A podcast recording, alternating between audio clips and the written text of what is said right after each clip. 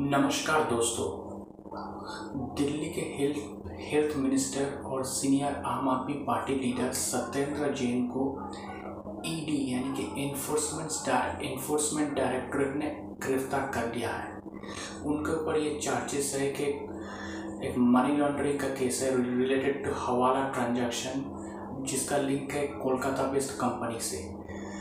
तो ईडी का कहना था कि उनके साथ मतलब कोऑपरेट नहीं कर रहे थे सत्येंद्र जैन, इसलिए उनको अरेस्ट करना पड़ा। तो उनको कल कोर्ट में पेश किया जाएगा।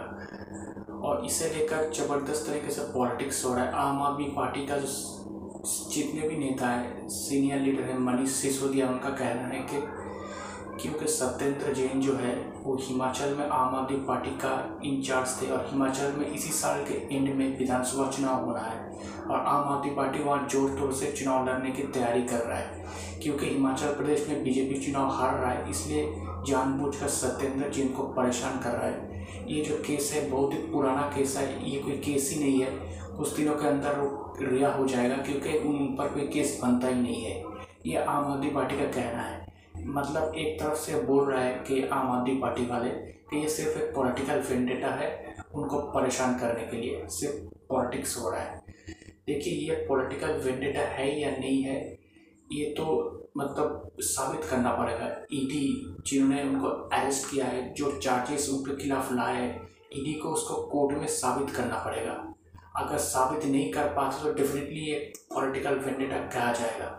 तो जब तक कुछ प्रूफ ना हो जाए तो ये इस पर पॉलिटिक्स करना सही नहीं है। क्योंकि पॉलिटिकल पार्टी है पॉलिटिकल पार्टी है, हर मुद्दे पर पॉलिटिक्स करता है।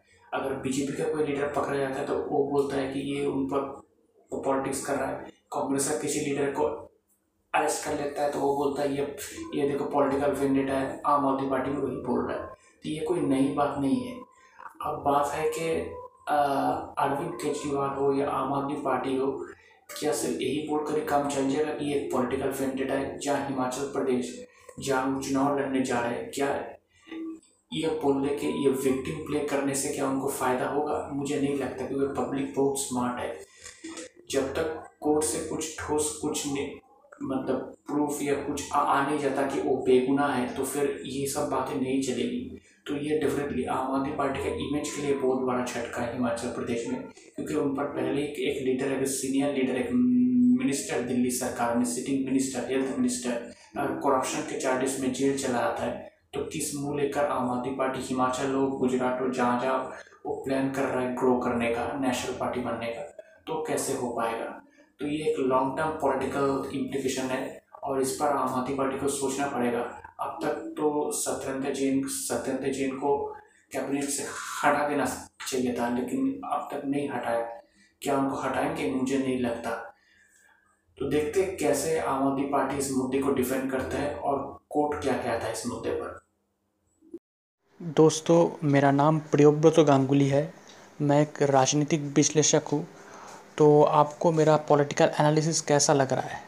अगर आप मुझे, मेरे एनालिसिस के बारे में या मुझे कोई का कमेंट करना चाहते, कोई मैसेज सेंड करना चाहते तो आप मुझे ईमेल कर सकते हैं। मेरा ईमेल आईडी आप देखना, मेरे प्रोफ़ाइल पर है Misti man nine eight the rate of Gmail dot com Misti man M I S T I M double A N nine eight the rate of Gmail dot com शुक्रिया।